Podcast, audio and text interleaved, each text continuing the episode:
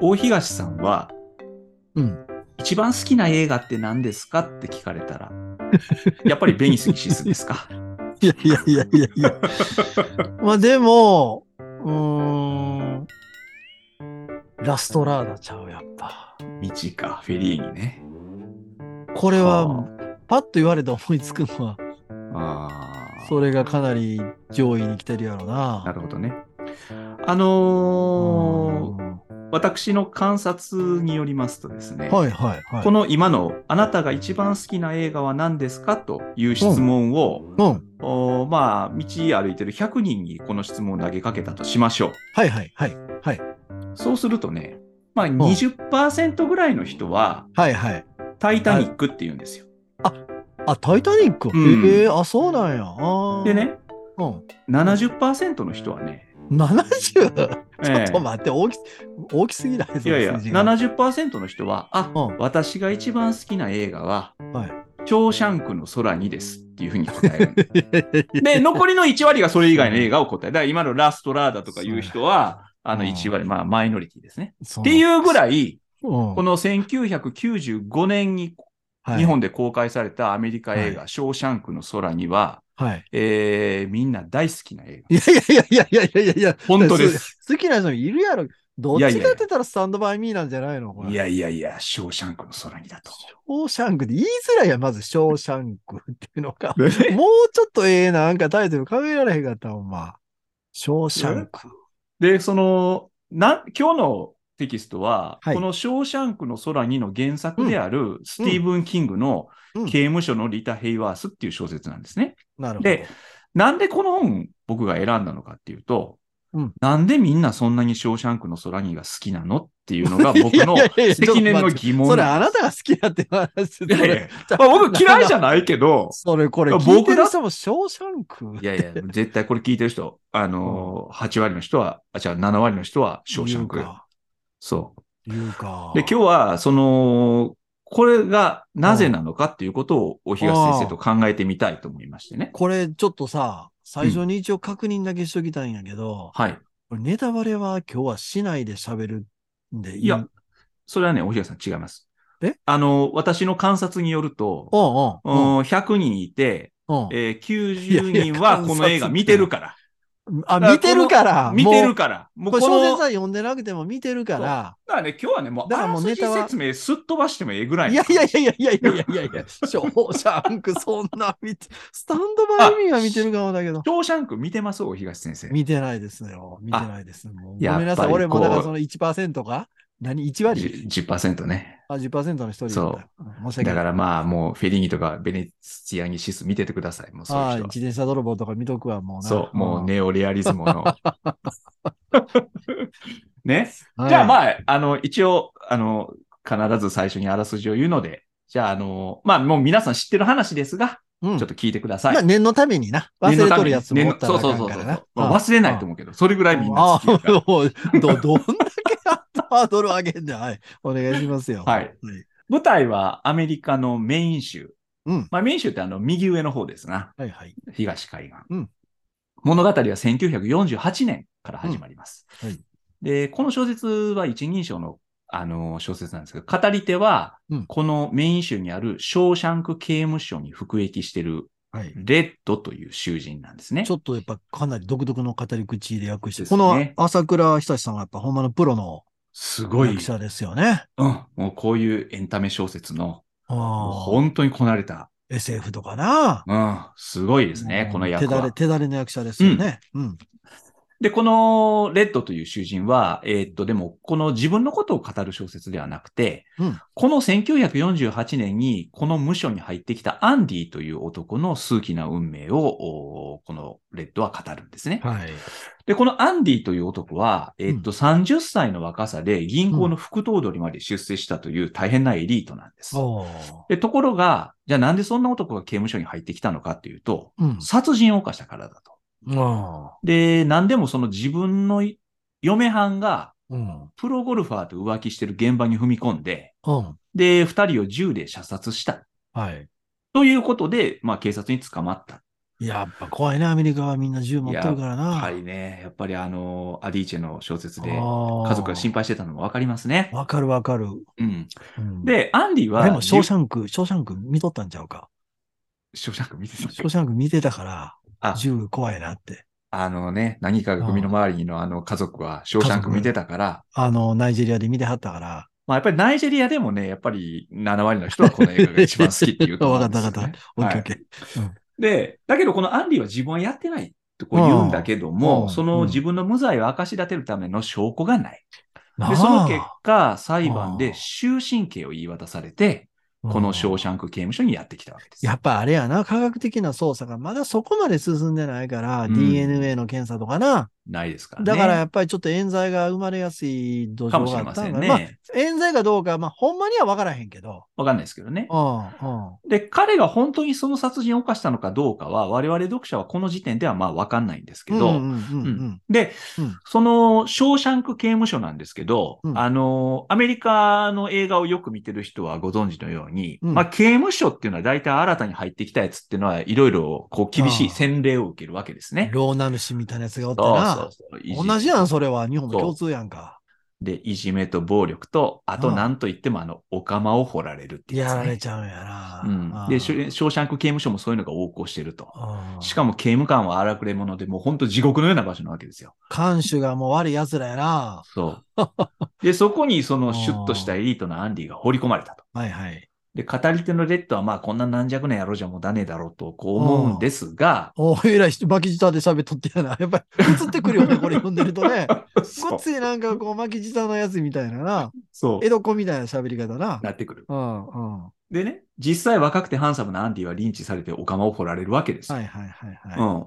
ところが、その彼はそういうことに屈しない男なんで屈しすね。ないな。うん普通は、もう、その殴られたりするのが辛いから次から黙ってパンツ脱ぐんだけど、うん。彼はどんだけボコボコにされても毎回抵抗すると。すごいよな。そう。で、その様子を見てレッドは、こいつは普通の根性の男じゃねえなっていうふうに、まあ、感服するわけです。で、この語り手のレッドは、刑務所の中では調達屋と呼ばれてる。はい。まあ、いろんな段取りをつけて、うんその囚人が欲しいものを外から調達してくるわけです。すごいよね。こういうことがね、できるやる人いるんですねうん。で、その、ある時、レッドはアンディに話しかけられて、うん。ロックハンマーを調達してほしいと言われる。おで、ロックハンマー、まあ、岩のハンマーですけど、で、それ、れで、お前穴掘って脱獄する気かって聞くと、うん。アンディは、現物を見ればそんなことができるような代物じゃないってことはわかるぜと。こう言うんですね。ちっちゃいハンマーなわけですね。ああ。うんで、なんでそれが必要かっていうと、このアンディは石を細工することが趣味で、うんまあ、それに使いたいんだと。ちょっと、そんな趣味がやっぱ、あまあ、あんねやんな。あのしょうね。鉱物好きな人っていうのはな、やっぱりいらっしゃるけどな。そういう、あのーなんか、こう削ったり、掘ったりするようなもんだ。うんまあ、いずれにしてもその壁を掘るなんてことはありえないっていうようなもんなんですね。で、このレッドとアンディはだんだん仲良くなっていって、えーうんいくんですけど、ある時その思いがけない出来事が起きると。うん。はい。その屋外作業、まあ、屋根の上にタールだかペンキだかを塗る仕事を、ああ、雑なやつをな。そう、やる仕。事をですね、うんこのレッドとアンディと他の何人かの囚人がやってる時のことでした。まあ、それを監視してる刑務官が、その仲間同士の雑談でね、最近俺の兄貴が死んでんけど、その遺産を相続、相続することになったと。うん。だけど税金でごっつ持ってかれるんでほんま腹立つみたいなことを言ってると。言ってた。う。うんんで、それを聞いてたアンディがうん。刑務官に話しかけるんですね。うん。それ無税にする方法がありますよと。はい。うん。あのー銀行員やからな、元な。そうそう、彼は元銀行員やから員で、そのために必要な書類を私がタダで作ってやってもええと。うん、こう言うんですね。うん。うん。で、刑務官がその話に乗って書類を作ってもらうと実際税金を得した。はい。その噂が刑務所内に広がって、うん。まあ、こいつに肉体労働させとくのはもったいないなということになる。ああ。で、このアン、な、異能の人やんな、これはな。異能の人ですよねああ。で、アンディはそのカンシュラの離職のお手伝いとしてね、うん金融資産の信託の設定とか、うん。株の取引の指南とか、うん所得申告の代行とか、まあそんなことをやってやるわけです。ちょっとれダークな仕事も入ってるみたいな感じやんな。そう、だんだんね。ただまあ彼はそういうすごいやつだっていうことになって、まあ身の安全を保障されると。これ以降彼は強姦されるようなこともなくなるわけですね。うん。さらにアンディはその今おっしゃったダークな仕事、この刑務所長の金庫番のようなことをまあ仰せつかるんだけど、うん。まあ結局この所長がいろいろ不正蓄財をしていて、まあその片棒を担ぐわけです。なんか嫌なやつやな、これ、あの、なんかゴリゴリのクリスチャンみたいなやつそうやのそうそうそう週末は必ずチャーチに行ってますみたいな。それがもう、やってることはどうやねんこれまでのもう、あの、歴代のな、象徴に比べても一番悪いようなたちの悪いやつつやっていうね。そう。でもうん彼は、まあ、シャバでやってたことと変わりないなんて嘘吹きながら、うんその所長のためにいろいろ書類作ったり指図したりするわけですね。それと引き換えに、その彼は刑務所の中の図書室の管理業務なんかも任されて、はいはいそこを充実させていくと。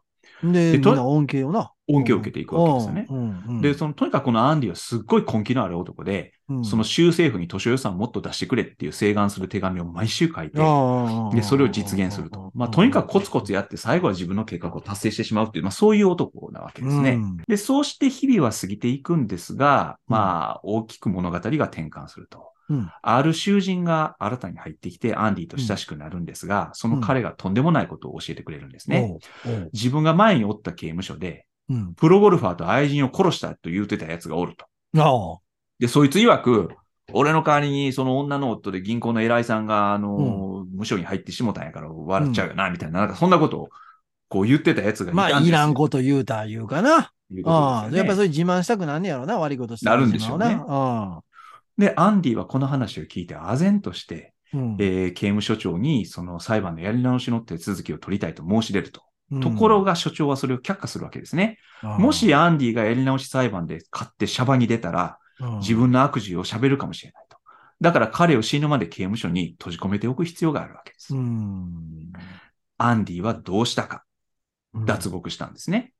すごいのは、この脱獄は、うんこの一件があって彼は思い立ってやったんじゃないってことなんですね。うんこの時点で彼は刑務所にすでに20年入ってるんですけど、うん。実はコツコツと壁に穴をず掘ってたと。と準備してた。そう、例のロックハンマーで。あで、このタイトルにあるリタ・ヘイワースっていうのははいはい1940年代の、まあ、セックスシンボルだった女優なんですけど。まあ、アンディはこのレッドに頼んでこの女優のポスターを調達してもらってた。ちょっと大きめなやつをね。大きいやつをね折りたためてあるみたいなやつをそう広げて。そうそう。壁に貼っとったわけやな。そうなんですねうん。で、そのポスターが破れたり傷んできたりしたら別のポスターを調達してもらってた。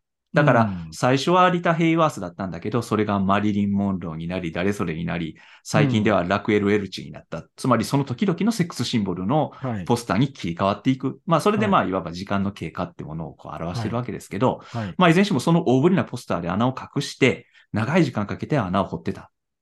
アンディはさらに、いつか刑務所を出た時のために自分の財産を保全して、うんあと、まあ、これは脱獄か仮釈放の時に逃げ出すことかを想定してたと思うんですが、架空の身分を作っておくことまで事前にやってた。実はね、うん。獄中にありながらね。やってたんですね。うん。で、彼はその新しい身分とものすごい財産を手にアメリカを脱出し、うんメキシコのリゾート地に逃げる。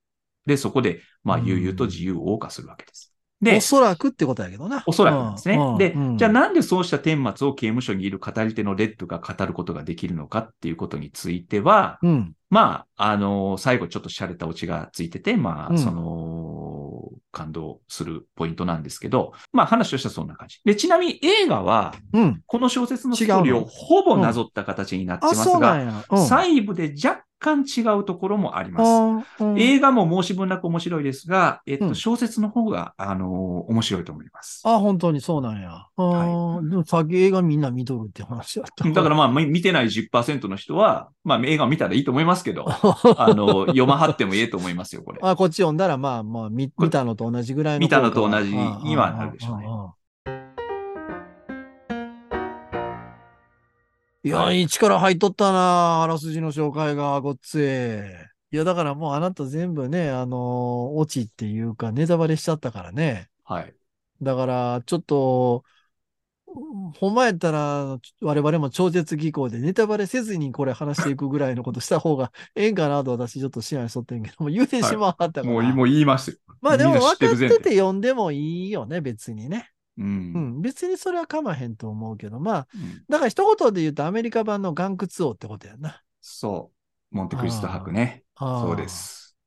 いかにもアメリカ文学らし、まあ文学なのかなんかちょっとそれわからんけど、うん。まあまあでも、俺ら何読んだってそれが文学かどうかみたいな区別する義理は全くないから、うん。ああ、それが僕らにとって面白いかどうかって話やんか。うん。ねだからまあ、とりあえずアメリカ文学っていう言い方しますけど、うん。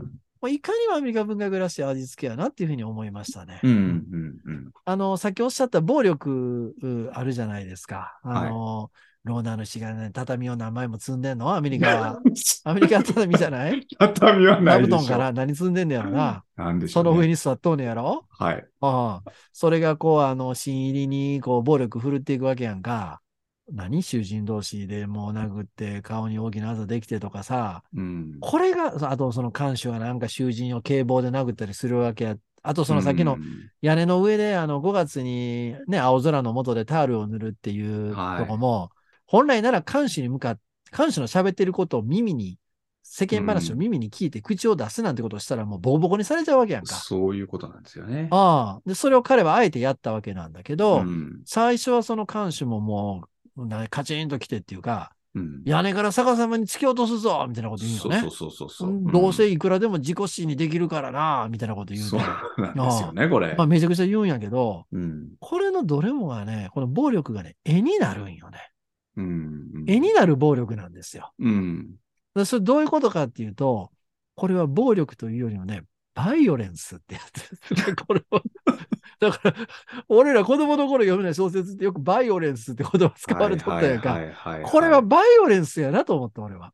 西村受講とかね。枕バクとかね。なんでもいいんやけどうんうんはいはいはい。だからそのね、いわゆる暴力って言われるものでイメージするものよりは、うんう。ん、もうそれこそあの赤あざとか青あざとかこう色がついてないとやっぱりね、あと逆さに吊り下げられてるとかさ、うん、うんだからそういうふうな、まあだから俺分からんけど、まあアメリカってやっぱり移民が大自然相手に戦ってきたみたいな土地柄やから、うん。でもう先住民もネイティブアメリカンもやっつけていくみたいなな。うん。そういうなんか大自然を前にして、むき出しのバイオレンスがあるみたいなイメージを綺麗に、あの再現してくれたな。その獄中でもこれをちゃんとバイオレンスをやってくれたなっていうのが、うん。まあ、一つまずあって、で、もう一個やっぱアメリカらしいなって私思ったんが、とにかく金の話が多い。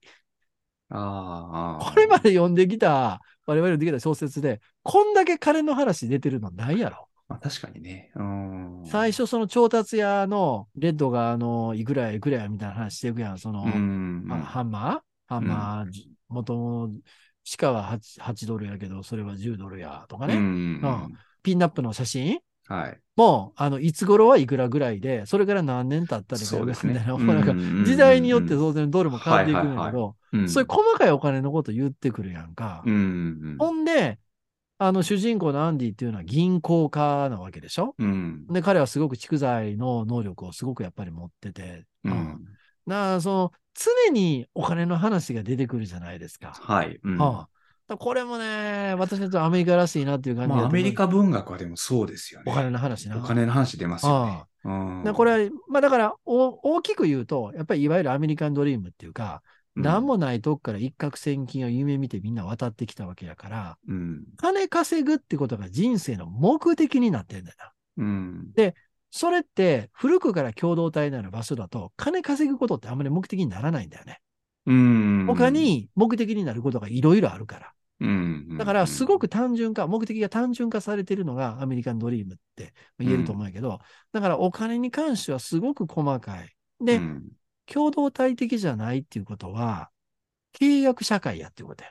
うん。ルールがあるわけやんか。うん。ところが、そのルールの中で賢く生きてるやつが一番強いやつや、みたいなのがあるわけや。うん。あだからこうやって言っていくとね、まあさっき言ったそのバイオレンスにも彼は屈しないし、うん。で、金を稼ぐっていうことについてはもう超人的な能力を持ってるわけやんか。いうん。や、これはね、アメリカンヒーローの話ですわ。まあ、そうですよね。ああ、うん。絵に描いたような、だから、あのー獄中にもアメリカンヒーローがいるっていうことかな。うん。ああ、これ、でもね、最初の僕の疑問、なんでみんなこのショーシャンクのうん空にの話、まあ、この話がうんみんなこんなに好きなのかいや、な疑問ってあっていうなたがね。勝手に絶対出てる疑問やけど。いやいやいやいやまあまあ、ええわ、ええわ、ええわ。うん、オッケー。うん。でもね、この小説を構成している要素っていうことはね、まずはいはい。脱獄の話。みんなモンテクリスト博は大好きなわけですよ。大好き、大好き。ね。で、いわゆる知略重要な人間がうんうんうん悪人を出し抜くって話もみんな大好きですよね。大好きや、大好きやな。うんうんうん。で、友情の話もみんな大好きですよね。俺はそれやねん。レ一番アッドとメリカアンディのく友情。アメリカらしく感じるのがこの友情の話やなと思った。うんこのレッドとアンディの間には非常にこう強い精神的なつながりができていなんなんくんですよ、なんでこんなに友情を築くの？それが俺ちょっとわからんかったんやけど。なんで？もちろんアンディからすると、レッドは、まあ、便利な調達屋だからら最初接触していくわけですよね。うん語り手のレッドは、アンディという人間は、うんその他の囚人とは違うと。彼はうん自分の心の中にうん何か俺たちとは違うものを持ってる人間だっていうふうにこう評価してますよね。気づくよね。うんで、それが何なのかっていうのは、僕なりに言うとね、うん。希望を持ってる人間だと。ああ、なるほどね。あの、普通は刑務所の中に入ったら、もうそこに希望望はないわけですよ、ね。かなり凶悪なやつが入る刑務所で、そう長期間入ってるっていうか、だから、うん。極悪な犯罪、あの、やったやつ何人もの。人をあの殺した。うんレッドってやつも結構悪いやつやで。これも、あのー人殺しをして、おで、終身刑えーそうそう。なのかな。ほんまは奥さんを、うんあの、乗る車のブレーキかなんかを仕掛けしといて、奥さんだけ殺したろう思ったら、うん奥さんがあの近所の奥さんと子供を乗せてたもんや。やから、都合3人死んでもうた3みたいな。人死んだらもうこれ合計でもうあんたうんは終身刑ですっていう。でもね、こういうその、もう刑務所に入って、アンディだってそう終身刑を言い渡されてるわけですから、まあ、出られないと。うん。で、そういう状況であっても、希望を、まあ、アンディという人は持ち続けたと。で、ただ、その希望っていうものは、それを持つためには、それを支える意志の力ってものがうん。ないとあかんわけでしょ。うん。で、その強さうんに、このレッドは多分、感服し、うん。尊敬したんでしょうん。う。だかでら、逆に、アンディの方は、うんレッドをどう思っていたのかはわからん。僕ね、ちょっとその、ね、なぜ彼がそんなに惹かれるのか。おそらく、この秘密、あの、彼が外で実はあの財産を築いてる。うん全部話しますよね名前も持ってるって話うん語る。これ俺結構好きなとこやから、ちょっとだけ読んでもいい？はい。あの、なんかそのバクストンっていう町の近くに大きな牧草畑があって、うん。っていう話してて、そこにうんあの、その鍵があんねんけど、こういう言い方してんねん。その牧草畑の北の端には、ロバート・フロストの死から抜け出したような石塀がある。これなんかいいよね。うん。うん、石塀がある。で、はい。その塀の根っこのどこかにメイン州の牧草畑には何の縁もゆかりもない石がある。うん。その黒曜石のかけらで、1947年まで、それは黒曜石のかけらで、1947年まで私のオフィスのデスクにあった文鎮だ。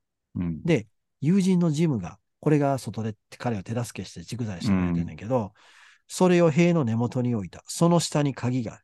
その鍵でキャスコ銀行、ポートランド支店の貸金庫が開くっていう。うん。ああこういうふうに伝えてくれて、うんその後に、レッドに向かってこういうふうにアンディが言うねんな。俺、あの、いいずれここ出たら、そのホテル、うん、どこにあれ、なんだメキシコの方？メキシコのシワタネホっていうところに、ホテルを、うん、なんか経営っていうか、ややり持つんやっていうふうに言いますねほん。で、なあ、レッドって。アンディは無動作に言った。そういうホテルには品物の調達法を知ってる人間が必要なんだよ。これだから友情を。告白したって言われて、うん。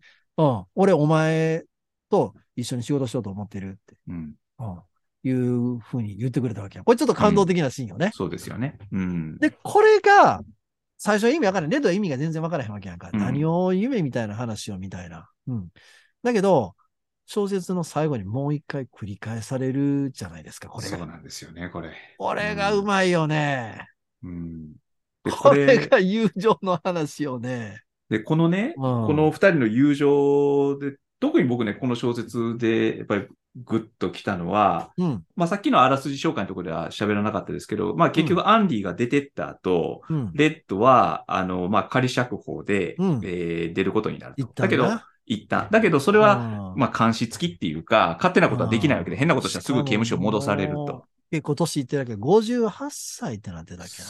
でしたっけね。もう38年間入ってたって言って、20、20歳ぐらいの時の犯罪やからな。うんだからもう50代後半でね、えー、あれしてると。ずっとだから日常生活の中でやっぱり投資したからもうほんまにあの下に見られてっていう屈辱的なまあそれはせやんもう極重に長いでおったわけやからな。うんでも年取って体も効かへんしっていう。うん。それがやっぱり週末その気持ちが屈することが多いから、うん。ちょっとあの言ってたとこ回ってみよう。彼の言ってた意思っていうのがあるかどうか見てみよう。ほんまにアンディがちゃんと脱獄できてて、うん。うん彼、がそのメキシコの方に行けてるかっていうのを、まあ、いわば確認作業みたいなことをしてみようと思う。だから、思いがけないわけやん。その意思を解けた瞬間に。アンディからの手紙と、まあ、お金が置いてあったわけですよね。うんピン札がなんだよその手紙には、ここにある、まあ、金で、まずは、まあ、いっぱいやってくれと。うんよかったらというか、その、メキシコ、シワタネホまで。まあ、うんその、シワタネホという地名を、君は覚えてるはずだから、うんそこに僕を訪ねて来てくれっていう手紙を、アンディは置いてたわけでこすよね。れもええセリフやん。ちょっと読んでもいい、うん、どうぞ。親愛なるレッド。もしこの手紙を読んでいるなら、もう君は外に出たわけだ。うん何かの方法で外に出たわけだ。うんもしここまで後を追ってきたなら、もう少し追いかけてみる気はあるだろう。うん。あの町の名前は覚えているね。私の計画を軌道に乗せるためにも、腕のいい人間の協力がぜひ欲しいんだよ。うん。いや、必要ないやん、もう別に。そうなんですよね。だけど、来てくれと。せやねん。これは友情の話やな。でね、レッドは、その結局自分はこの仮釈放の身だから、本当に行っちゃって、もし捕まったりしたら、うん、もう刑務所戻されて、そうそう。あの、あれだと。だから、行くべきか行かざるべきかってところで、実は逡巡するんですよね。で、うんその時に、僕、この小説で一番こう、いいと思ったのはね、うんまあ、最終的にその彼はメキシコを目指していくわけですけど、うん。そのと、彼がその決断をしたのはね、うん。要するに自分がもしこのままアンディを訪ねないでうん行った場合にね、いわばアンディが自分のこう全てをかけてその求めた自由っていうもののその価値っていうのかな。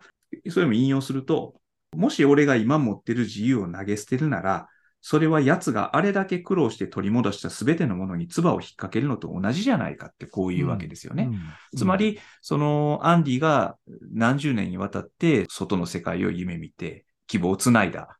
それだけその求めた自由っていうものを今自分も手にできるかもしれないわけですよね。それをここで自分が臆してしまったら、アンディという人間に対してその敬意を書くというか、うんその彼が命を賭してその求めたもの、それぐらい大事なものを自分も手にできるんだったら、やっぱりそこにトライしなきゃいけないだろうっていうふうに、こう、彼は自分で思うわけですよね。だからさっき星葉さん言ってたので言うと、アンディっていうのは希望を失わない男なんだよね。うんそ、の図書館充実させるために補助金を欲しいっていうのを議会かなんかにもずっと書き続けるみたいな。うん。ほんでもう向こうも今が、なんていうの？ほんまけして。こんま決して、あの、うんまあ、その大した額ではないんだろうけれどもう、ん資金を出してくるみたいな。で、それで、あの、みんなが楽しめる本を買うとともに、うん。高校出てないようなやつが高校で学べる、その高校のし卒業の資格を取るための、まあなんていうの、す参考書みたいなもんかな。うん。そういうのをあの買っていったりするわけや。で、高校卒業資格を得られるように、うんえて得てった囚人がいっぱいいるっていうわけ。うん、うん。うん。だから、すあの、それはまあ要するに希望を失わない。それは、やっぱりアメリカっていう国が本来持っている、うん、なんて言えばいいの？こう、まあポジティブシンキングなんかな これは、あの、まあね自分の可能性にかけてみるっていうことやんな。うんう。ん。そういうのを、このアンディはやっぱりすごく持ってる男で、で、うんさっき星葉さん言った通り、このレッドに対しても、こいつは希望を失わない奴だってやっぱり信頼があったんちゃうかな。ということなんでしょうね。だから黒曜石のとこ見に来るで、こいつはっていう。うん。まあ、うん信じてたんやと思うよね。なるほどね。これやっぱり見に来たわけやん。そのうん、もう、ん年取ってて、出てもろくな仕事もなくて、屈辱的な思いをして、うん週末もほんまにもう気持ちな、休まることなくて、それでもうその牧草地に出かけていて、もううろうろ、うろうろしとったわけやんか。それってやっぱり彼も希望を失わない男だっていうことだよね。ですよね。不屈の、自由っていうものを手に、まあだから、やっぱりアメリカにおいては自由ってすごく大事なことなんだよね。うん。平等よりもはるかに自由がやっぱり大事な感じいうことなんでしょうね。ああーそれを追い求める男たちがやっぱりお互いに対して抱く、まあ信頼関係っていうか。であり、連帯であるっていうこと、でもさ、この言葉って遣いが良くない？腕利きの調達屋がいるんだよ、みたいなさ。言われたら、ぐっときますよ、なあ、こんな泣いちゃうでしょ。言葉な。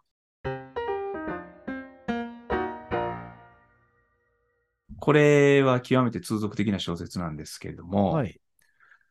僕ね、これやっぱり読んで思うのはね、うん。これほどの技術を持って書かれた 作品がね、ああ純文学にどれだけあるかと。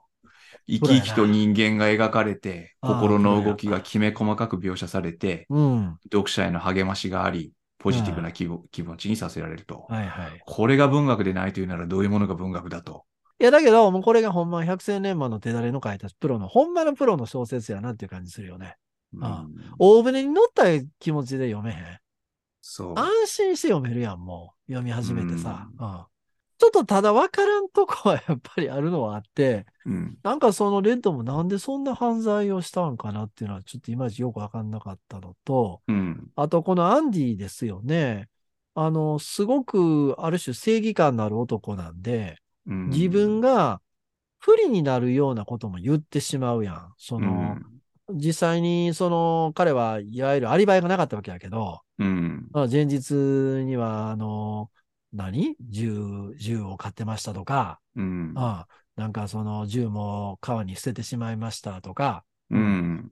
で、あと、酒いっぱい飲むようになってましたから、意識の飛んでた時もありますみたいなこと言うてるやんか。うん。だからちょっとその辺が、なんでその時はこういうヒーローがそんなに目が曇ってたしかも、まあ、しょうもない女捕まえてたわけやんか。うん。あ、こ読んだけ。うん。ああ、観察なる男がしょうもない女捕まえとったのみたいなのもあるし、うん。その解決の仕方もなんか下手やんか、その不倫の相手の。まあ、それぐらいだから何か頭に血が上ってたか、その冷静な判断ができなくなっそんなやつがなんで何十年間かけてちょこちょこちょこちょことさ、壁を掘っていくことができんねんっていう。でもこのアンディは自分の女房のことやっぱ愛してたわけでしょ？その、そういうふうに書いてますよね。あの、好きだったんだと。愛してたから盲目になる、そんな簡単なもでそれに裏切られてっていうので、まあ、動揺したんじん。いや、ゃないですか。だから、ある種のご都合主義はあるでしょうんう。ちょっと。で、これね、そうなんですよ。このね、ご都合主義っていうことは、必ずこれ問題になるんだと思うんですけど、まあ、これ大衆的な小説小説だからねだけどうん例えば脱獄だって、まあうん成功するわけですけど、うん。そんなにうまくいくかってもちろん思うわけそうですよね。そうそうそう、もちろん。だからこの作家は、んうん。まあ結果的にはこれ、まあラッキーが重なって彼は脱獄できたんだっていうことで、ちょっと苦しい説明やな。うん、でも脱獄が、が成功するためには、こういう障害があり得たってことを全部列挙するでしょ。例えば逃げ出した下水管のね、先にこのそこに柵があ刺さってたら、あったらもうあかんかったし。あーだけどなかったんだと。ラッキーだったんだと。うんうん。だから、これはまあ脱獄が成功するかどうかっていうことが問題になる話ではなくて、うん。書きたいのはその自由の尊さっていうことでありね、うん。自由を手に入れるために必死に努力する人間の姿であり、うん。その希望を持ち続けるっていうことの大切さっていうことなんだと思うんですけどね。まあ、なんかこの超人的な人物が描かれてるんだけれども、それが決して、なんて言えばいいの？あの、全く別世界の人とかそういうことではないんだよね。うん。なんかこういう人物たちがアメリカの歴史を作ってきたんだろうなっていう感じがするような人物なんだよね。で、だからこの刑務所の中の世界って、ある種アメリカ社会の縮図みたいになってるんやと思うよ。うん。つまりやっぱりアメリカ人で犯罪を犯してきてるんですよ。やっぱりその先住民族とか いっぱいさ まあそうですね。ああ、やっぱり手を汚してきてるんだようね。んで、それで自分たちの世界をやっぱり作ってきたっていう。だから、いある意味、アメリカっていう大きな空間は、大きな収容所の中とも言うことができて、うんうん、だからやっぱりこう縮図になってるんだと思うんですよね。で、うんやっぱり常に外の世界に憧れていくっていうのがなんかアメリカらしいなと思いますけど。まあそうですね。だからうんよ、これまあどうなんだろう。あの、日本人の私が読んでても、あの、すごくそういう、なんていうの？あの、日本にないような世界がやっぱり広がってるから、うん。ああそのアメリカらしさっていうのはすごく面白いんだよね。ほんで、うんそれ、は、あの、十分私にも憧れを持つ対象となり得るっていうかね。うん。で、今言ったみたいな、アメリカ社会っていうものの縮図としての、まあ、醜い面みたいなもん、やっぱり描かれてないわけじゃないので、うん。ああだから、それで言うと、懐もすごく広い小説になっているし、ああやっぱ何より彼らの喋り方に魅力がない。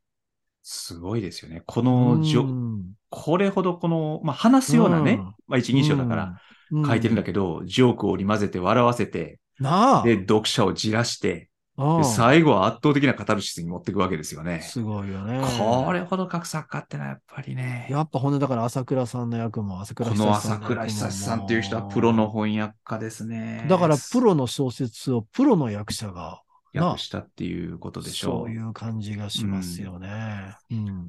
あの、最後に僕、スティーブン・キングはね、あの、まあ、いろんな小説、あの、さっきおっしゃったスタンドバイミー前のもそうだし、ホラー、モダンホラーの帝王って言われるぐらい、はいまあ、どの作品も面白いんですけど、うん。あの、僕一個ね、この、キングが書いた、まあ、うん自伝があるんですね。はいあの、書くことについてっていう、あの、自伝が、小学館文庫から出てて、これすっごく面白い本なんで、ぜひね、皆さん読んでほしいんですけど、うん。この中にね、こういうことが書いてあるんですね。うん。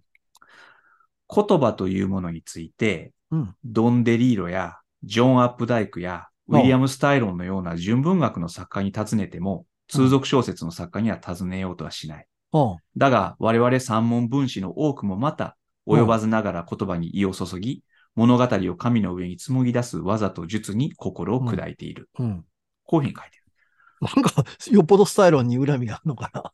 いや、なんでその3人あ、まあ、アップダイク上げるのはまあいいかもしれないけど、まあね。スタイロンはそんな悪い作家でもないと思ういや。もちろんね。いや、わ悪くないですよ。まあ、アップダイクなんかしょうもないと思うけどな、はっきり言ってな。アップダイクとキング、どっちの方が偉大な作家かっていうと、うん。ねえまあでもね、向こうにもその通、通俗小説とうん。純文学っていうものの、まあ何かがあるんでしょう。あるんでしょうけど、うん。でも、僕はちょっとフラットに考えたいなっていうふうに思ってて、だから今僕、こう、キングなんか読むとすごく面白いし、心動かされるんですよね。いや、でも今のセリフのええとこって、うん自分のことを三問分子って規定してんのがええとこじゃん。うん。一寸の虫にも五分の魂みたいな話やろ？うん。その見栄の切り方がええよね。うんでもこれ、あの、謙虚なふりしてるだけですよね。キああングまあは、そうか。ね、俺、構俺はデリーロやアップダイクよりもはるかに俺の方が優れた作家だって、スティーブン・キングはきっと思ってると思う。ああもう俺の読んだデリーロの小説よりこっちの方がおもろいことは間違いないわ。ああホワイトノイズより絶対こっちの方が、もうホワイトノイズ、あんなん？もう人生で読む必要ないもん読んだなと思ったもんな。うんもう間違いなくこっちの方がええけど。ただ、うんやっぱりその三問分子っていう、そういう言い方が好きよ。うん。うんうん。その、うん。なんていうの？ある種の下作者魂みたいなのがあるやん。そうですね。そういうやつが俺は好きやな。うん。うん実はマーク・トウェインみたいな人なのかもしれないね。ああ、そういうのは、ああそうあるかもしれない。そうあるかもしれない。うん、うんそうあるかもしれない。マーク・トウェインこそまさにこういう、本来アメリカ文学ってそういう人たちが、あうの、ん。一番、だからトールテールやろ？これまさにトールテトーールじゃん。ルテール。うん。ホラ話をもうずっと、たおもろいホラ話聞いたのみたいな。そう。うん。でだから嘘でええやん、これ。全然嘘でいいよ。そうなんですよね。うん、嘘でいいね。はい。ということで、今日はまあ、このポッドキャストで一色作で、あの、インテリの大東先生がこういう小説をどうおっしゃるか、ちょっとドキドキしながら、いやいやちょっと待ってよ。ったんですけど。俺そんなん区別全然ない、やっぱ。小説には2種類や。2種類の小説しかない。何だっけ？お名言が出そうですね。なんですえ、かちゃちゃちゃちゃ、ワイルド、ワイルド、ワイルド。あ、ワイルド？ああ、ああ、何でしたっけ？下手に書かれた小説と上手に書かれた小説が出たら。なんかあ、そういう、そういうな。いい本と悪い本しかないみたいな。なるほどね。よく書かれた本と下手に書かれた本しかないだから。うん。うんだこれはもう明らかに上手に書かれたあものでしたね。小説でした。うんはい。まあでもネタバレめ、盛大にネタバレしました。盛大にネタバレしましたけどね。ね。はい。ということで。で、では、次回は、これもちょっと異色作ですね。大東さんのチョイスですが。いや、これね、やっぱり僕らのこのポッドキャストでずっとあの、あの、クリエイティブライティングがちょっと問題になってるじゃないですか。だからね、一回ね、こういうのやっぱやっといた方がええと思って、これまさにクリエイティブライティングの始祖みたいな人と言っていいと思うんですよ。うん。えーアメリカの作家のリングラードナーうんっていう人の、えーアリバイ・アイクっていう小説を、はい、読んでみようと思います。うん。これはなかなか変な小説ですよね。変な小説。これは、あの、福武文庫のね、ラードナー傑作短編集という、そうなんです。あの、もうはい今はちょっと手に入りにくい本ですが、うん。あの、これに入ってる鹿島正蔵役。いやー、昔は福武文庫はええ小説いっぱい出しとったね。ねえ。ああ。はい。では、あの2週続けてアメリカの小説になりますが、はいじゃあ来週はリングラードナー、弁解やアイク、アリバイアイクで、えーお会いしましょう。